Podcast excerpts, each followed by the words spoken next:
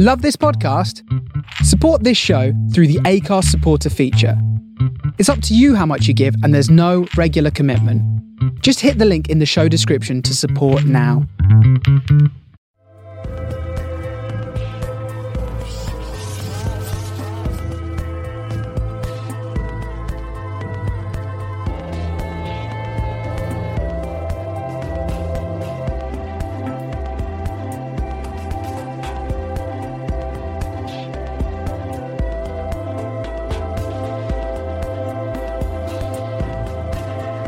Hey, how you doing? Daniel Ruiz Tyson is available for Friday the 13th of May 2022 with me, Daniel Ruiz Tyson, episode 390. Hope you're all healthy and doing what you need to be doing to keep yourself going. I hope you're all rodent free too, more of which uh, later. Very lazy run this evening, uh, two and a half K short of the usual lazy 6K won't be getting back to 20k in a hurry. I, I can't see that happening for a long time. I'm just not enjoying it. Just don't enjoy it. You know, I try to switch off when I'm on that run, try to think of things that help me to forget how difficult some of those climbs are. And I, I just, uh, I think mentally, when it comes to visual exercises, I just find it very difficult to, uh, to get those working for me. And of course, uh, today my aunt has confirmed that I am taking her underwear shopping uh, next week to uh, Primark, the Tooting Broadway branch. So that was uppermost on my mind, and that's not going to help me get to the bog standard 6K if I'm struggling. That is not motivation. I've got loads of notes here they're all over the place, really. You know, when I do lots of shows in a week, it's usually because things aren't great or I'm feeling a bit uh, manic, and that is the case this week. There's a lot uh, going on, so it's going to be a bit of a disordered show. But you know what? It's uh, free, and you heard right. It's episode 390. There have been two patron exclusive episodes that have gone out, episodes 388 and episodes, uh, episode even. Let me try that again. Episodes 388 and episode 389. No editing here. Lock and load. Hard swallow. Uh, 1906 hours. There's your first timestamp today. Those episodes have uh, gone out to the uh, ever dwindling number of Patreon subscribers. And where am I? Yeah, so I've had the lazy run. I'm wearing slippers for the first time in uh, over. It's actually over 400 shows that I've done of Daniel Ruiz Tyson is available because in the early days when I did Patreon bonuses, I didn't actually give them show numbers. It's only much later that I started doing that. So I think it's uh, really I've probably done about 420 or so episodes of this particular show. But we'll stick with the official number. This is 390. First one I've ever done in slippers. I bought the slippers only as I think I mentioned at the start of the week because I'd broken, you know, I'd fractured the foot, was going to have surgery, and uh, I thought I might need some slippers indoors. I, I don't know why. I, can't even think why I felt I needed slippers, considering that I wouldn't have been able to put a, a slipper on the uh, healing foot. So I never used the slippers, but I'm using them now as the rodent problem escalates. I don't know. I feel I feel safer with the slippers. I actually wish that I could uh, hover. That would be advantageous if I could hover. The other day I was talking about that run when I managed to uh, vault over this uh, bit of dog muck that I saw too late, and I, I, vaulted. I wish I could do that. And I was talking about how maybe if I was um, Hard Swallow 1907. If that might have been on one of the Patreon episodes, you know, I was talking about uh, dinosaurs and how some of them evolved into birds. Uh, they some of the dinosaurs had feathers anyway, so it was inevitable. It was always going to happen. But one of the theories that I really like, it might be my favorite evolutionary theory, is that they learnt to jump to escape predators. And uh, at some point, they would have evolved. They would have grown an extra bit of membrane that would have allowed them, while they were vaulting over the predator, to maybe hover in the air a bit longer. And then at some point, they would have started flapping their arms. And then at some point, they would have developed wings. I don't know how quickly that could happen because I remember uh, my history teacher at school, my old uh, year master who uh, a lantern jawed yearmaster who I did an impression of in the first ever podcast I, I did 13 years ago. He was a lantern jawed, and his words used to get stuck inside the uh, chambers of his mouth. He was northerner. He was a northerner too from uh, Rochdale. He was northerner. He was from uh, Rochdale. Looked like Brian Robson, but a lantern jawed version of Brian Robson, and uh, with uh, horrendous curly hair. I mean, I'm not. It's not to say that curly hair is horrendous. It's just for him, it was horrendous, and it was a mullet. He, if you'd have put white makeup on him, he'd have been a dead ringer for the Joker. That's the kind of chin he had. And uh, yeah, this is it. Before I forget, he told us one day in history, and I remember this because I'm very anal and I've got a fantastic long term memory, though my short term memory is dreadful. He told us that he didn't believe that humans had stopped evolving, that we were still changing physically. And if you look at that 20, actually, uh, 20, I wish it was 20, two generations on, you can see there's something in that. These kids are so much wider. It's not that they're taller. You expect them to be taller. You expect each generation to be taller, you know, with the nutritional, uh, nutritional even advantages. It's the fact that a lot of them are so broad. You know, that's the obesity crisis in the, in this country, you know, which was always there. You know, it's not to, um, have a pop at these uh, younger kids because you know when you're a kid you'll do anything to have a portion of chips. I was no different. Remember uh, my fat years were from 84 to 89 uh, sometimes i would have chips twice in a day. I'm not joking. And my mum would know about that. How did i get onto that? Yeah so imagine um, what i'm trying to say. I'm trying to link the two things. So in the space of two generations i think it's clear that you can see that humans have changed. They're bigger, they're wider, they're taller. So imagine if dinosaurs could have evolved into birds within just two generations. I'm sure the process was a lot longer, but if I'd been a dinosaur, I'd have been a bit frustrated if I'd mainly only got as far as the hovering. You know, I'd like to have lived long enough uh, for, for the flapping. I'd like to have been at the forefront of the early flapping. And now I can feel my throat go in and I've got no drink next to me because even though I've been, you know, I've done over a thousand shows in all, I'm still very unprofessional in certain respects. I'm trying to eat the right things. So I've been reading uh, reading up about nutrition and uh, bought some fish. You know, I don't really like fish, particularly if it's fish that tastes like fish. That really isn't my thing, and that's what I've had this evening some mackerel. I'm going to have to pause this because I can feel my throat getting tickly. Back in a moment. That might not be the last uh, pause. So I had the mackerel. Didn't need to be heated, so I was very dubious. Cold fish is maybe about the only thing that's worse than warm fish for me, but you know, saved on the energy bill.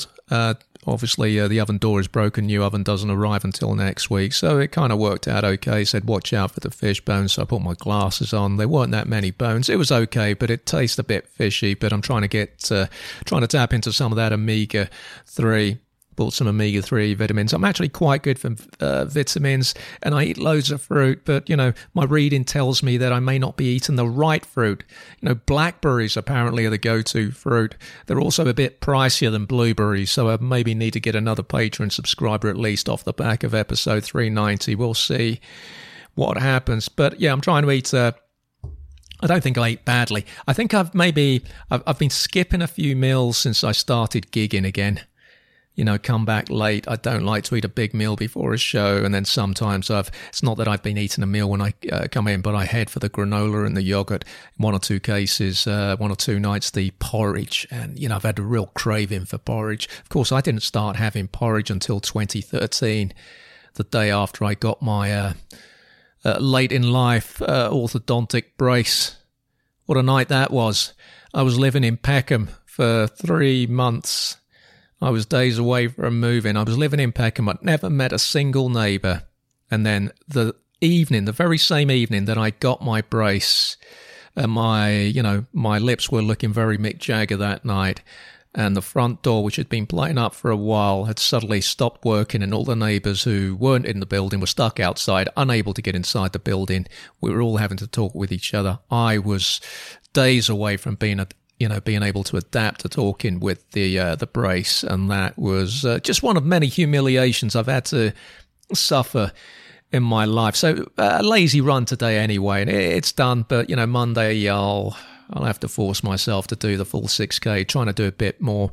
Six and a half K, I think it was on Wednesday. I just, I just wish I could enjoy it a bit more. I wish I could go swimming again. I think they've upped the prices in, uh, in Brixton. Plus, their changing rooms were always a bit uh, messy. There's the new swimming pool in Vauxhall, which apparently it's a New York thing where you don't actually have a deep end, which is pointless. There should be an element of jeopardy, I think, in a swimming pool. You know, I want to know that I'm in the deep end. I want to show that water some respect when I'm swimming into the deep end. I'm a, I'm a strong swimmer. I'm not a fast swimmer. I was always getting overtaken. Uh, you know, in the early mornings when I was uh, swimming in Brixton, like uh, three mornings a week, I'd be getting up at five thirty just to get to that pool, to get my lane. I remember there was a guy there who'd always save the lane for this girl who was um, she was quite a chunky girl, and I thought I'd be faster than her in the water based on her size.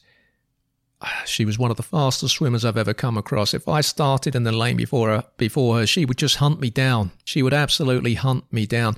The guy, the old man who would always save her lane, but this guy, this very old guy, he must have been in his seventies by then, or just a very old looking 60 something guy who'd uh, drunk maybe a bit too much in his life, looked very wizened, wizened, urinal, urinal he'd always save the lane for her, knowing full well that I was in the pool before her. And I always thought, what are you doing this for? What do you think something's going to happen between you two? You're, you're like 50 years old. If something's going to happen between you two, you need to be probably a celebrity. What are you doing this for? I'm in the water. I'm in this lane first. Get out the way. Let me swim. It was very, uh, very frustrating. Anyway, the swimming's not going to be happening anytime uh, anytime soon. Friday the 13th, that worked out badly for me. Came back from a gig, more of which uh, later. That's rapidly becoming my new catchphrase, more of which uh, later. Three minutes past midnight, Friday the 13th. I'm coming back from the uh, bathroom. I've brushed my teeth, I've washed my face. I've had a gig that uh, I wasn't too happy with, nothing to do with me really. Just just another of those venues that I uh, just thought I, I really can't do these kind of gigs. It's, they're pointless. I'm not learning anything. So I'm walking back into the front room and I see a shadow dart across the front room floor, another mouse, and I'm thinking, ah, oh, great, another Friday the 13th to go along with the uh, Friday the 13th, January 84 when I was confronted in Clapham on uh, in Clapham Common going into the Wimpy with another kid from my class. I'd gone to his house after school. He changed into casual wear. I was still in my school uniform in Henry Thornton territory, fearsome school. It's now part, I think it's now Lambeth College. And uh, Henry Thornton, that's where Jimmy Hill went. He's one of them, probably the most famous ex pupil they have a vicious school, and I was lucky to to sort of come out of that relatively unscathed that night. But that always stayed with me. That was my first bad experience of Friday the thirteenth. Friday the thirteenth, April nineteen ninety. I smashed a mirror at work, my Woolies Saturday job, but I was working on the Friday because it was Easter, and uh, I don't think I needed to do anything else. Uh, to accentuate the bad luck that was running through the family if I was to be very superstitious. But uh, that was on my mind, and I'm trying to think of other Friday the 13th. But anyway, look, I'm, uh, you know, my parents were Spanish. Spain, Friday the 13th is not a thing. It's Tuesday the 13th. So I started thinking, well, should, you know, should I be worried about this? You know, should I be paranoid about Friday the 13th? And I'll tell you, I am I think, well, it kind of triggered my OCDs because I was trying to think, okay, so what is it for me? What's the problem? Is it Friday the 13th or Tuesday the 13th? I've realized it's probably Friday the 13th. I don't think I've ever done a gig on Friday the 13th. And that's been deliberate in this run. You know, I'm coming up to 50 gigs now. I don't think I've ever done a Friday the 13th gig. I just don't want to tempt fate. And when I saw this mouse three minutes past midnight, early hours of uh, today, well, the early minutes. I thought this is. I did that thing again where I just froze on the spot. It was like almost being run over by a car. The speed, there was no mistake in the shadow. It darted it must have darted under the fridge, the freezer, or the built in biggest cupboard in the kitchen. So I've had to fire off a bunch of emails today. Housing management aren't really doing anything. I've had to seal stuff off in the communal hallway. You know, that, that whole pencil rule if you can get a pencil into a gap, then a mouse can get in there. The gaps outside the flat downstairs, which is one of the fancier flats, probably the fanciest flat in the building. I mean, there the the gap outside his flat. I'm going to have to tell him when I see him. It's massive. But of course, people don't really they don't really care too much unless it starts to affect them. What's happening at the moment? They're coming back into my flat because the neighbour across the landing, who I've been working with uh, in a kind of joined up approach to try and sort this out, he's starting to block off some holes. He's got cameras set up. So he's starting to identify where they're coming from. He's starting to block off holes, which means they're coming back into my flat. Neither of us are leaving food out. He's actually going down the poison trail. I don't really want to do that off my own back. I've got pest control doing one last visit next week. I'm trying to get them to do more visits. That's going to not be straightforward, as nothing is in this particular building.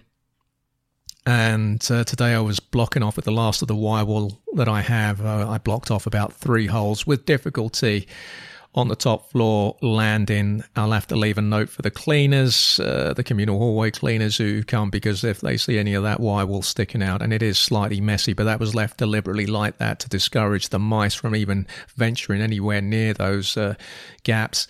They might try to pull the wire wool out the housing management team haven't responded to any of the emails I've sent this week. I'll have to chase them up with a phone call on Monday. All this stuff is just very, very stressful. I don't think at any other point in my life I'd have been able to deal with this. You know, uh, you know, I've said before, uh, 2003 rodent issue when I lived. I don't know why I moved to Crouch End. It was an awful experience. I think because I was working on a film at the time, and uh, the director lived around there, and uh, we, you know, we used to spend a lot of time together. But it just took me too far away from what I know. I wouldn't mind living in North London, but not Northeast London. I don't really like Northeast London, and uh, that ended up in a small claims court. And let's just say that uh, my evidence probably, had it gone all the way in that uh, small claims court when we were in there, I say we because I dragged two friends along for moral support. I don't think my story would have stood up. But uh, there were mice, but I kind of I dressed up the story uh, basically, and uh, I was lucky maybe to get away with that. But you know, I as soon as I actually saw the mouse that Saturday night, I was out of there, and I, I, never spent another night in that place. I remember seeing that mouse on the Saturday night and being struck by how much it actually looked like Jerry from Tom and Jerry. It really looked like a cartoon mouse with the big ears, and it was actually a brown mouse. But that was it. Within thirty minutes, I was uh, I was gone. So anyway, I don't really want to be moving stuff around in the kitchen. I've been clearing stuff off the floors. You know, I am a hoarder, but also you know I'm selling lots of books to try and pay off bills. So I've got books on the floor, all in piles that are, you know, up on eBay. then I've got books in another part of the front room that haven't been listed yet because it takes forever to, to work out a book's value and how much the postage is going to cost and what you should be asking for it. So that's, uh, that's not, those books are going to stay where they are at the minute. And also, you know, I had to buy more traps today I'm going to have to rotate those traps. I've been doing it today, try and see, okay, not keep them in the same place. So, you know, I saw the mouse running through the front room into the kitchen.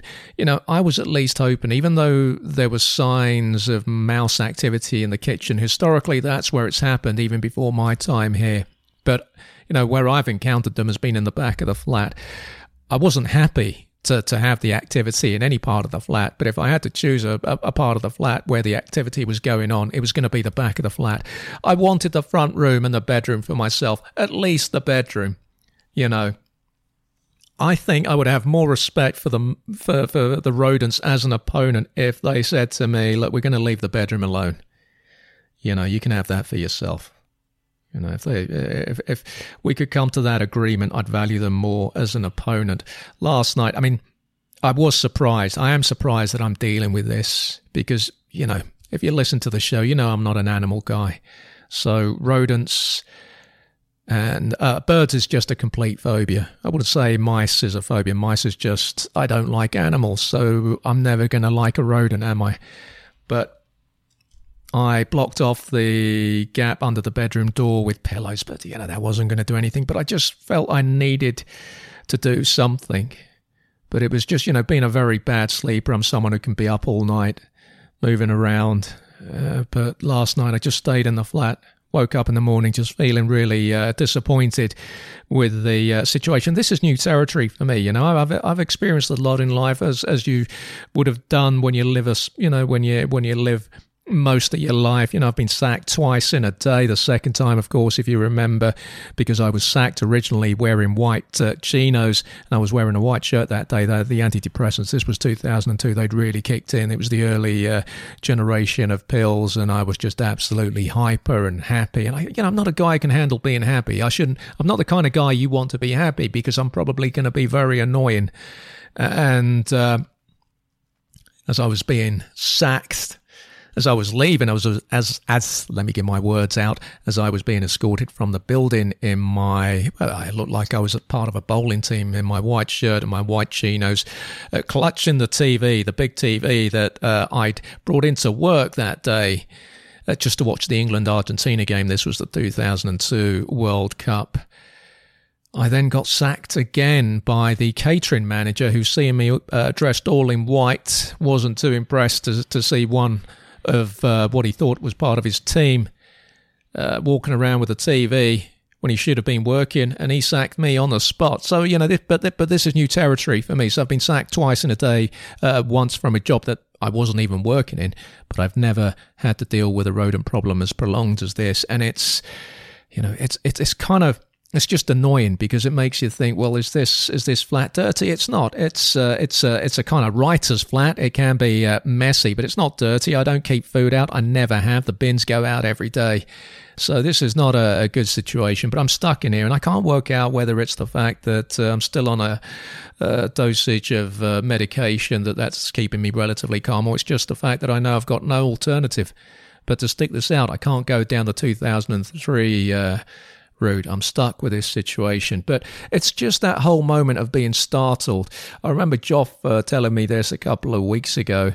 Um, he was talking about uh, because you know he's he, he's unlike me he's uh, very uh, big on animals and interestingly i actually told him about my bird phobia because i think joff is uh, very into birds and i hope he doesn't mind me saying that he uh, his late dad uh, passed on his love of birds to Joff, whereas my late dad didn't pass off, uh, pass on his uh, love of birds to me, which really did irk my dad. I mean, I was just completely frightened. And it was a, a, neighbour's dad, our first landlord. He took us to Trafalgar Square one day. I was about eight years old. A pigeon landed on my head, and I was so frightened. And I remember, I don't remember if it, if I actually heard this firsthand that day or if I was just told the story later on. But uh, our friend had said to my dad, "Your son's got a problem with birds," and it just it just went on from there. But uh, yeah, Joff was saying, look, that even he who doesn't have a problem with mice. If one suddenly runs out the sofa, he's going to be startled. It's that moment you get startled. I remember this is going back to 2003 again, very 2003 flavored show today. I was knocking about with uh, three girls at the time. I went to live with them after the rodent issue in a house in Battersea, which, if you believe in hauntings, that was the haunted house. I've talked about that before.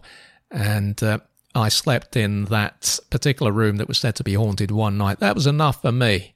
I've told that story uh, many a time, and it's actually a part of it's Clapham Common North Side, but that North Side part of it is recognised as, uh, I think, the start of Battersea, and it's a notoriously haunted area. Uh, historically, lots of hauntings in that area. But anyway, one of the girls, the cousin who didn't live there, was me and the two sisters and the mum and the dog that couldn't go out, so would just uh, soil itself around the place. And I, it's incredible how quickly I got used to living like that. The girl, the cousin, a very attractive uh, woman who the space daddy had gone to school with and absolutely fancied. I think he said it was uh, John Taylor of Duran Duran. Had, uh, you know, she was obsessed with him as a, as a kid and just it meant she showed no interest in the space daddy. She was a black belt martial artist and she'd had a long term relationship with her, whatever it was, sensei, I don't know what the term is for these guys. The teacher, basically, the teacher who uh, taught her all the martial arts she knew, and she was, uh, you know, very uh, advanced. She was, uh, she was seriously cut and could do some serious damage, and she was going out with a new guy. And you know her relationship with the old guy had obviously ended. And then one night she was walking home with her new boyfriend and suddenly the uh, the martial arts teacher leapt out and started attacking the new guy who didn't know martial arts. And he was defended you know by uh, my friend who had the martial arts, she had to fight her old uh, boyfriend, who was a very high level fighter. You know, the, the, the bemused new boyfriend, it was like he was watching a live version of Crouching Tiger, Hidden Dragon. And my point is that I remember her telling me afterwards that even someone like her, who was a black belt, who knew she could defend herself, who wasn't afraid of having to fight someone, she always said, though, if you are attacked, when you're not expecting it, you're going to be startled. So you've got to learn how to deal with being startled. There's that moment where you have to you have to get in front of that adrenaline. You have to cope with that moment of being startled. And what she told me that night, I apply it to this situation because I've got the uh, I've got the traps. They're going to snap at some point. I may be in the flat. I may have to deal with that moment may have to get in, you know, get in front of my nerves because, you know, I don't want to live like this. I've got the humane mousetraps, which uh, aren't really doing much. The bait stations, I don't want to deal with those. I'll leave that to uh, the pest control guy. But yeah, I'm, I just remember what she said about being startled, trying to cope with that element of surprise. And that's the situation I'm in right now. And that's what I'm finding very uh, difficult about this is that I can't quite uh, relax. And, you know, when you're seven days away from having to take your aunt underwear shopping, that's not really. Uh, that's not really uh, gonna help uh, things on my mind. I'll tell you about a weird dream that I had. Another one. Um, I've forgotten a lot of it, but the gist of it was that I witnessed a weird stadium collapse. It was Arsenal, and so many of their fans were just falling to their deaths. Where did that come from? It was so graphic. I was watching from a distance. I'm not sure if I was in the stadium, if I was watching it on a TV, but it was Arsenal fans for some reason. It was Arsenal fans, and they were falling. Maybe that was a premonition in advance of the uh, spanking they got in the North London derby last night. That was a bad one, a 3 0 defeat to Tottenham. The FA Cup final tomorrow, I'm going to watch it at my friend Marcus's house that game should be the last game of the season. And I might have said that on the one of the Patreon episodes this week. So, uh, and also, I, I, just wanted Liverpool to win the title. I would have, you know, I would have given up the Champions League and uh, the FA Cup final just for them to win the title and get even with uh, United, who, of course, uh, have been the bane of my life as a as a Liverpool fan, going right back to my earliest memories of being a, a Liverpool fan long, long ago. So that was the dream. Uh, thoughts, couple of thoughts. I've got a single leather glove, a pair of brilliant leather gloves. I've never really been one for leather gloves, but I saw a real difference between uh, the woolly gloves and the leather gloves. And uh, I lost the leather glove maybe about 18 months ago. For some reason, I've hung on to the one remaining leather glove. It's like, what am I going to do with that single glove? Why haven't I thrown it and just maybe invested in a new pair of leather gloves? It's still there. Why is it there? Is it sentimental reasons or is it to remind me of how much I miss the leather gloves when winter comes along? I don't know. I need to work that one out, hopefully by next winter. And the realization as well that, uh, you know, I love the. Um, you know, I love uh, the paranormal shows, and you know, I mentioned a situation with the Howard Hughes show uh, during the week, which was actually quite unpleasant. That's on one of the patron shows, but I, you know, I was talking about uh, got no real interest in space, which uh, he talks about a lot in his show, and I was trying to think about why have I got no interest in space? There we go, speaking to the mic project, and maybe I was thinking maybe I have no interest in space because look, I don't even travel within my own planet. I haven't had a holiday for fifteen years. Even when I was younger, I went 11 years without a holiday. It's just something that I inherited from my dad. Job instability and a dislike for holidays. I need to work. I need to keep busy. I need routine. What I don't need is holidays, particularly beach holidays. I don't mind traveling if it's a one way ticket and I'm going somewhere and I'm just going to try and meet that challenge of living in a completely different place and culture head on because I'm, you know, I've always been fascinated by that because that is what my parents did. That's what my aunt and uncle have done, albeit with limited success if you uh, analyze the fact that my aunt has. Uh, uh, maybe nailed down 51 words of English in 57 years in this country that she so loves. You know, hopefully I'd have had a bit more success than her on that front if I'd uh, gone to live abroad. Yeah, I'm not a holiday guy. You know, you can, you know, when people tell me I've been to this and that, oh, we had a lovely time over here, and not, it's not that I'm not interested. It's just I'm, I'm not envious. Uh, it doesn't get me thinking, oh, I wish I'd done that. I just don't like it. I don't like the whole pack-in experience. I don't like uh, the airport experience. I don't like coming back and finding mail waiting for your bills. Although these days, I suppose, it's been so long since I've done this, although these days, I suppose that there might be no escaping from that. If you were checking your email on holiday, a lot of those bills come through electronically, don't they? So maybe that's dread, that anxiety of returning to a full physical mailbox, that is no longer a, situation that most of us would have to deal with if it was something that uh, that bothered you. Let me give you a book. I wasn't going to read this yet, and I haven't started reading it. Where is it? There we go. Uh, I bought this with the last bit of my birthday money. Most of the birthday money went on mousetraps. That uh, that sums up my life, as I said uh, in recent shows. Uh, this is another another of those uh, Sherlock Holmes uh, prestige books. It's called Masters of Lies by Philip Purser Hallard. And you can bet, as I'm now part of the uh, Titan Books proofreaders pool, because I'm so good at spotting proofreading issues, got the post it notes. Once I see these, I'll be getting in touch with their editor to remind them just how good I am, uh, or anal, depending on your viewpoint, at spotting errors in books. And the reason I might bring this book forward and read it is because I'm reading a book of short stories at the moment. The, the, the ones I told you about, uh, I won't go into that. That was mentioned on the uh, Patreon book. Short stories. I'm not a short story guy, which is unusual given that I wrote a book of short stories uh, back in 2016 uh, that uh, just still has the uh, 14 reviews. What a disaster that was. What a waste of time that was. So uh, I'm reading this. Uh, well, I'm going to read this tonight, maybe, just to try and uh, commit to something that's going to hold my attention. And here's the blurb for it. It is 1898, and Sherlock Holmes is being drawn into a world of conspiracy and subterfuge. I'm actually topless. I not only I forgot to say I'm, i have got my slippers on, but I still haven't jumped in the shower after the run. I've got to dump some stuff outside uh, getting rid of some stuff, going to leave some stuff outside that maybe people will want to take as, as they walk past the uh, building. Then I'm going to jump in the shower, but I haven't put a top on. Uh, just in case you're thinking this is sounding a bit uh, echoey, I don't know, maybe the words are bouncing off the mic and bouncing on, you know, onto the chest and back. I don't know. The, the acoustics might sound weird. And of course, I've got the slippers, which I've already, uh, you know, given full disclosure on. Uh, it is 1898, and Sherlock Holmes is being drawn into a world of conspiracy and subterfuge. Actually, let me just say here on, on the aunt thing. Uh, and her underwear. Uh, you know, as as I uh, mentioned on this uh, extensive uh, social media post today, I'm disappointed that you know, my uncle, this is not a problem for him. Me, another man, taking his wife of 57 uh, years in August underwear shopping. There's no jealousy on his part. He just welcomes the opportunity to have a nap. That's what it is to him. And his, you know, Muggins here has to go all the way to Tooting Broadway. And because, you know, she's on a walking stick. So it's going to be like, you know, hand to hand fighting.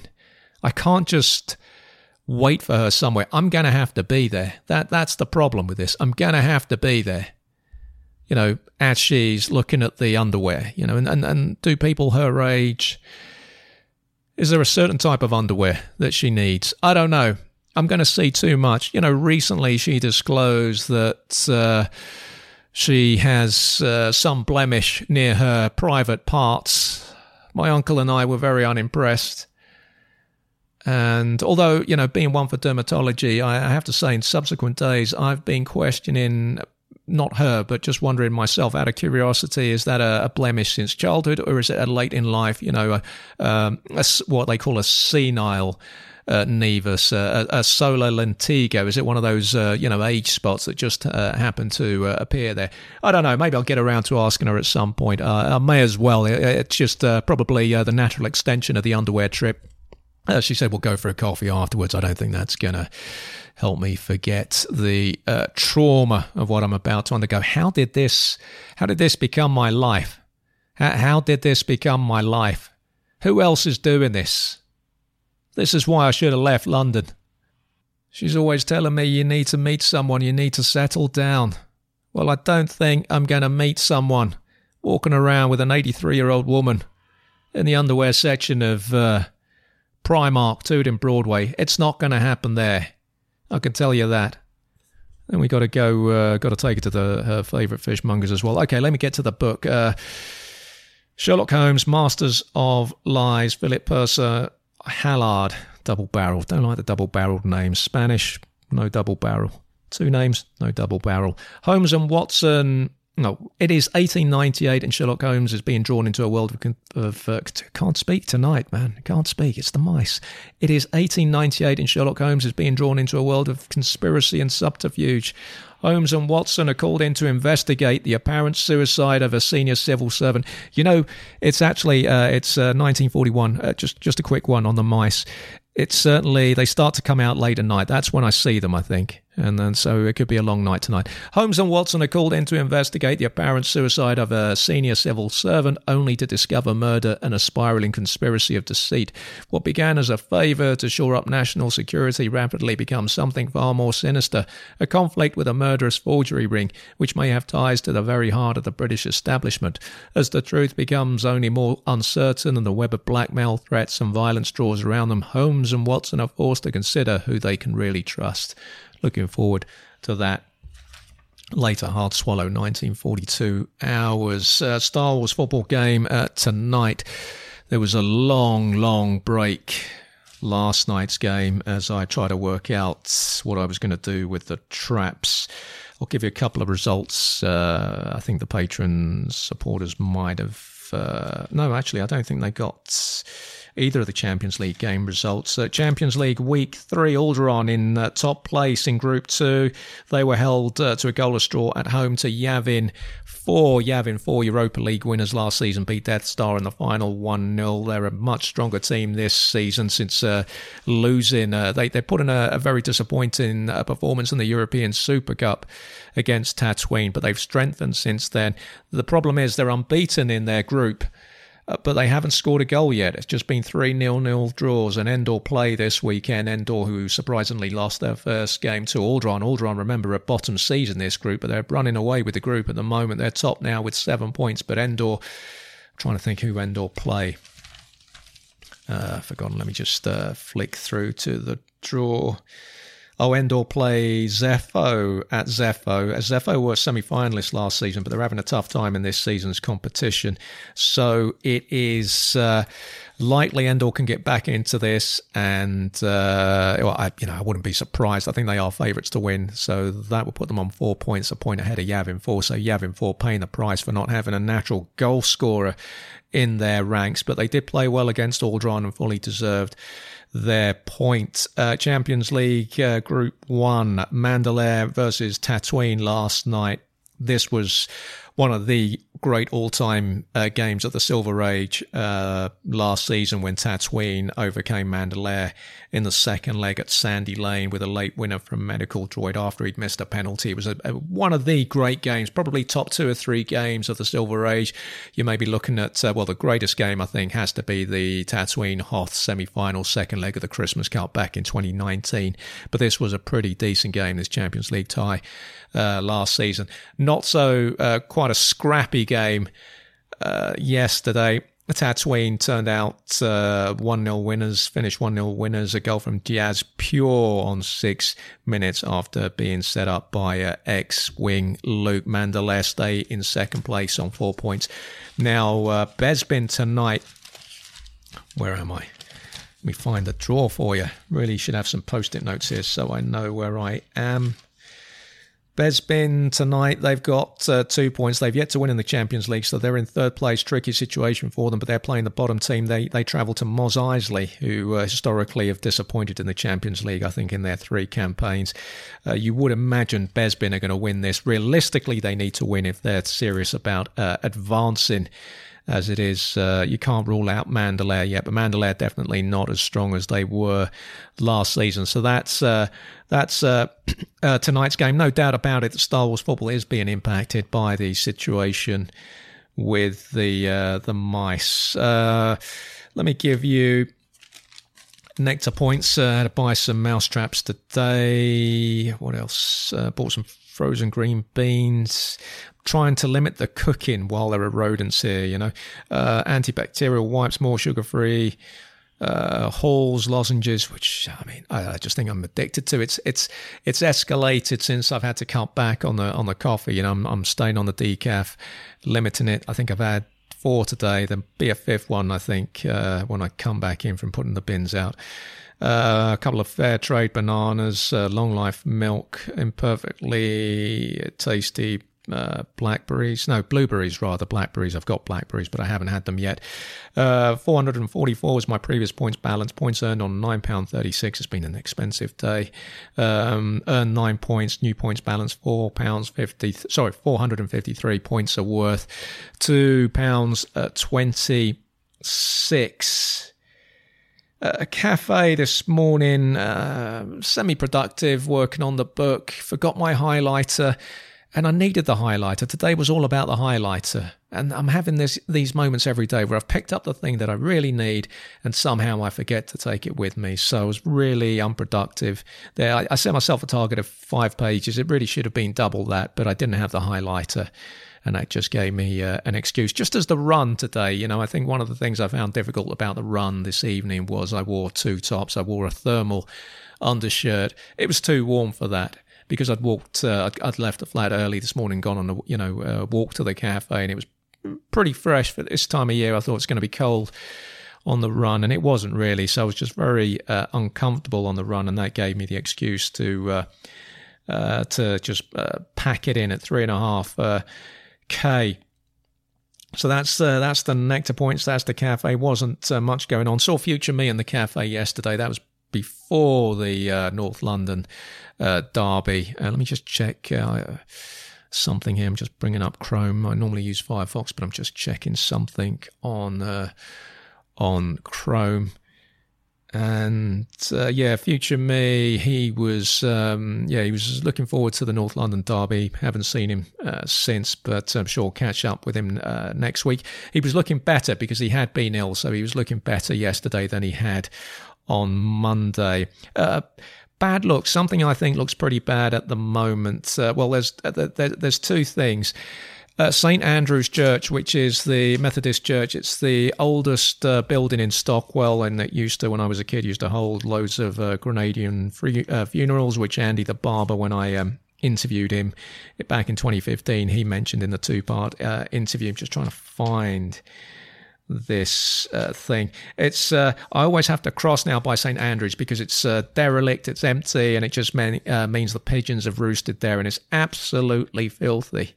You know, it is it's so filthy. It's covered in bird muck, and I'm always worried about walking past there. You know, where there's a strong breeze, you can feel that stuff blowing because surely, you know, we're going to be breathing that stuff in just as we would with any muck.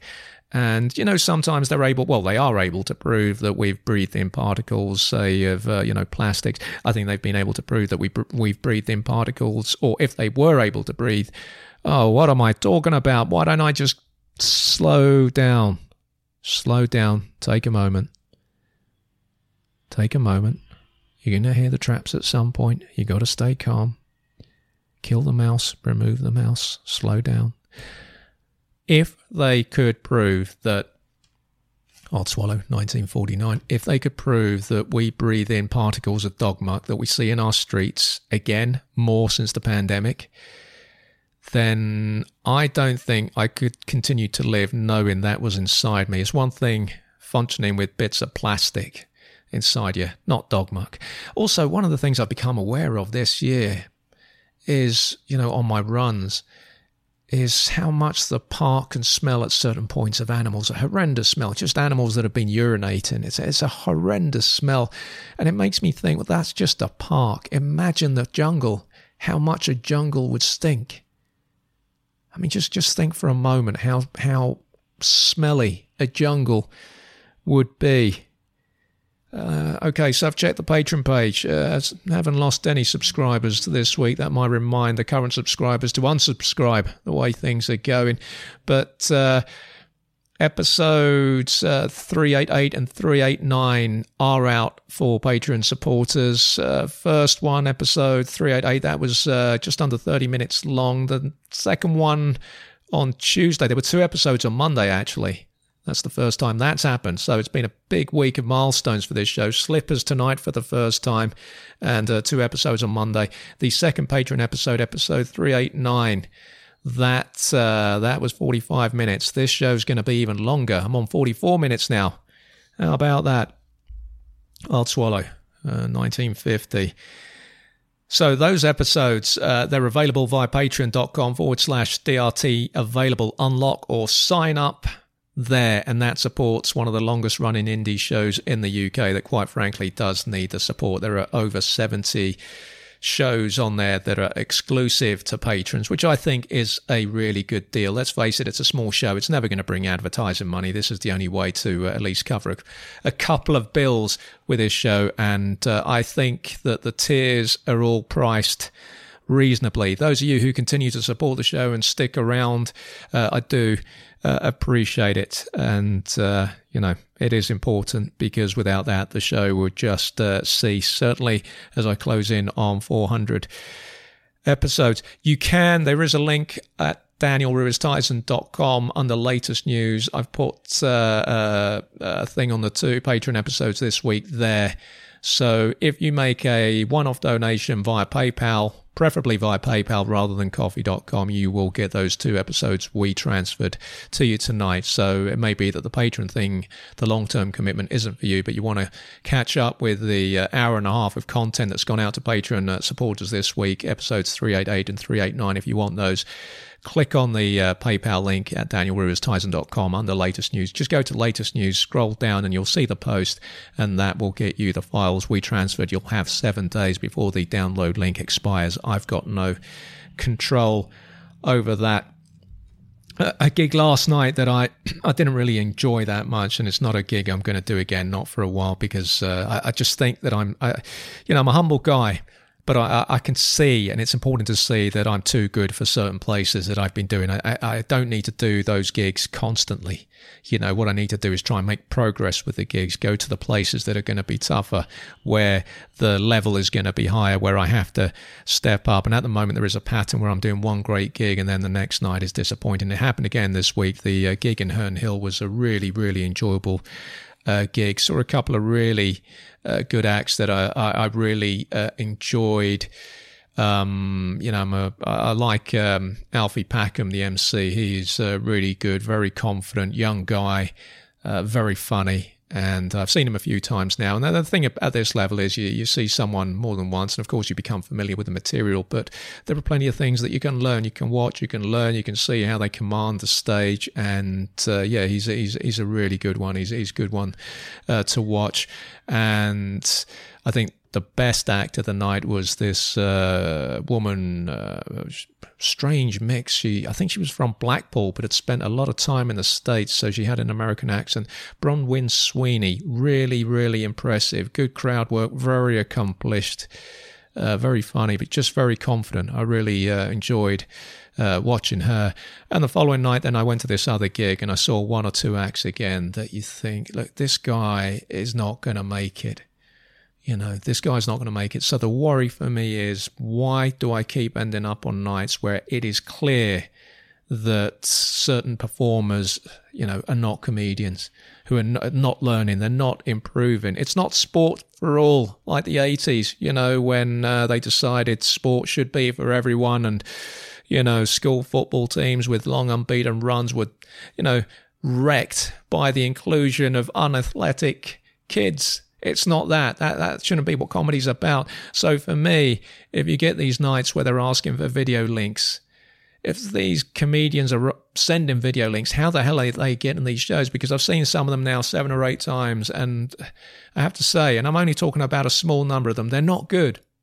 They're just not good. I don't want to be associated with those acts. And, you know, I saw two or three faces last night, and it was like, oh, not again.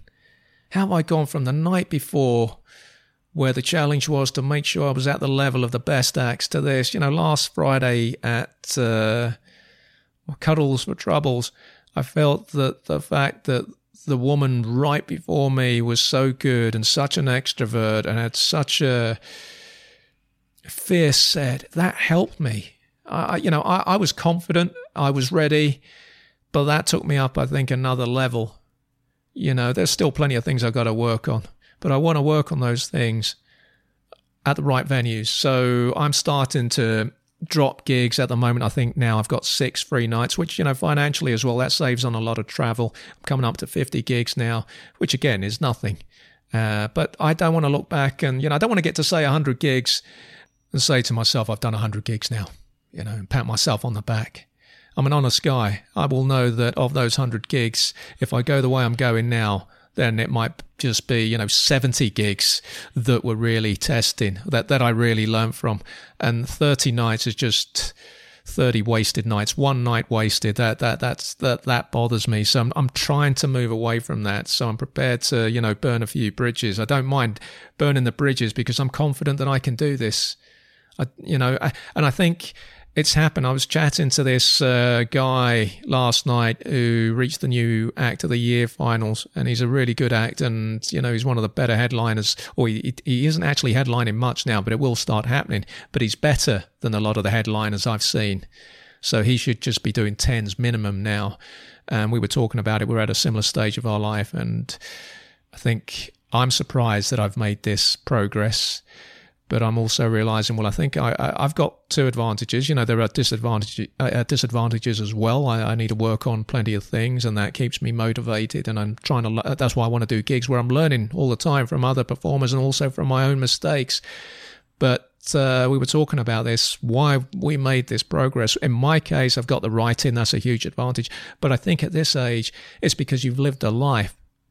So I don't believe that you have to do a long apprenticeship at the crap gigs where there's less than 10 people. Not at this age, because I think you've lived a life, you've got the material. So it's about finding your confidence, learning your stagecraft, then going on to the next level, and then trying to move on to the other level and listening to those people who give you good constructive criticism and trying to implement that into your act. So uh, I'm fine that I've got those six uh, free nights now and uh, I'm just going to keep looking at the other nights. Any nights that just don't work for me, I'm not. I'm not going to do them. You know, I can't. I can't be doing this. You know, I've got too much crap going on to to be going out and uh, just just for the sake of doing a gig and you know getting another number under my belt. That's not what I'm after. I'm after quality over uh, quantity. You know, it's not sport for all as I say, I met a very funny guy last night. Well, for the second time, bit of a character, refuses to abandon having notes for a gig. And I've told him, look, you know, visually as an audience member, I wouldn't be happy with that. And I, I think he undersells himself. I, I know that he's got plenty of stresses in his life. He works really, really hard. But I think he's uh, good enough if he was ever to make that sacrifice and move on. And he's not a novice. He's been doing this for a long time, but he just refuses to go up you know, to abandon the notes. And I, you know, I don't necessarily think he knows he needs the notes as much as he thinks he needs the notes. But he's a likable guy. He's uh, quite a bit older than me, but we hit it off first time uh, we met up, and uh, he comes across as quite uh, demure and a really nice guy. And I th- we were traveling back last night, and I can't remember how we got onto this, but it became he started telling me he is another, you know, he's another black belt martial artist, very advanced, hasn't done it for a long time, but he trained for seven years under one of the greatest exponents of a particular martial arts. And I started looking at him and I thought, I can kind of see this because he's got quite a wiry frame. He's a builder, so he's very strong not the tallest of guys, you know, in keeping with his generation, but he looks, the work he does keeps him really fit and strong. But there's obviously another reason why he's able to do that work at his age. It's because he's just a seriously hard guy. And we got talking, and I thought, well, you know, he should be talking about this in his act because I was talking about how I'd always been skeptical as, uh, as to whether martial arts was effective on the street. And then I told him the story of how I'd realized it was when a, an old friend of mine in Spain, it saved his life in a brutal fight with a guy he had no right to beat. And he started telling me he was doing that thing where he was saying there's so many ways I could kill you right now, whatever. And then as we were heading into Trafalgar Square, he was saying, you know, we, we were talking, we were at the lights. He said, punch me in the stomach. I'm, I'm not going to punch you in the stomach. You know, I'm not clearly not going to hurt you, um, given everything that you've told me. But I said, oh, okay, I'll, I'll just tap it. Rock hard. It was like touching, touching a brick. It was incredible. He should be implementing this into his act. So it's amazing. You don't really, you know, I just said to him, look, this is something that interested me. I've been interested in this conversation with a tweak of your character because you could easily be interpreted as being a bit of a twat by acting like this and, and, and boasting about how strong you are and how many different ways you could kill me. But that might work on stage. And he started to see that that might uh, that I might be onto something there. I look forward to seeing him again. He's uh, he's uh, he's got some very uh, good gags. I, as I say, I don't think he has enough uh, I think he gives himself the excuses. That he, I told him yesterday his notes were too big; they were A4 paper. Get some at least if you're going to be going on stage like that, smaller smaller sheets of paper. But personally, would I want to watch an act like that? No, I don't like the acts that write on their hands or have their phones on stage scrolling through and all the notebooks on stage. I don't do that because uh, I well one from the point of view of the audience, I don't think it's great to watch. But for me, given my problems 10 years ago when I was on the uh, circuit uh, previously, and forgive uh, me, uh, any Patreon supporters, if you've heard this on another episode this week, I may have talked about this. I think it would undermine my confidence. It would be a crutch for me. I want to go up there. I'm putting in the hours. Um, I've got to be confident that I can do this. And if I start writing on my hands, I'm going to lose my confidence. So uh, it's not something that uh, that I'm going to do. Uh, the guy who was the reached uh, the new Act of the Year finals, he messaged me yesterday. He'd seen a clip of my set from last week that he really liked, but he suggested a call back on one item. Uh, one one moment of the set, that particular clip, and I implemented it yesterday. Not the best place to implement it, given that it was largely comics there, but it worked, and it worked. So it's great to just be able to get that feedback from people. So suddenly, as of yesterday, my act is stronger because of that guy taking the time out to give me that um, that input. Uh, you know, so it's brilliant. It's brilliant because I'm now at this stage of my life where the introvert isn't quite finished, but you know, the pandemic, the isolating alone for 13 months, it kind of changed me. So I'm a bit more talkative. I'm a bit more confident with people and I'm, I'm meeting some decent people. You know, it's it's it's enjoyable. It's challenging. I'm I'm hoping that I can take this all the way just to be a paid stand up. That's all I want to do. Nothing else. Not interested in the panel shows. Not interested in that. Uh, you know uh, live from the Apollo variety show nonsense, which I think is rubbish. Uh, you know, uh, as I say to people, just assuming for the for, for, for the sake of me saying this that I was good enough. I that that was always a problem for me. I don't like that. I, I just think it's uh, the way stand up is represented on television, certainly in this country, has never quite worked for me. Not for a long time. I think in the early 90s, there were better shows like some of the early Jack Dee stuff on Channel 4 that more accurately reflected the stand up, uh, you know, in the clubs. When it starts getting into big theaters and that, I'm not, you know, Netflix specials, I kind of struggle with that a bit. The Netflix specials, American culture, that works. That's their culture. It's not really us here. We kind of always, we always seem to, give it a variety type flavor or, uh, you know, uh, live from the Apollo with the uh, celebrities dotted around and the camera on them, you know, that kind of it's kind of almost ITV type rubbish, but on the BBC. Uh, that's that for me. That's not stand up. That's not the kind of thing I'm interested in.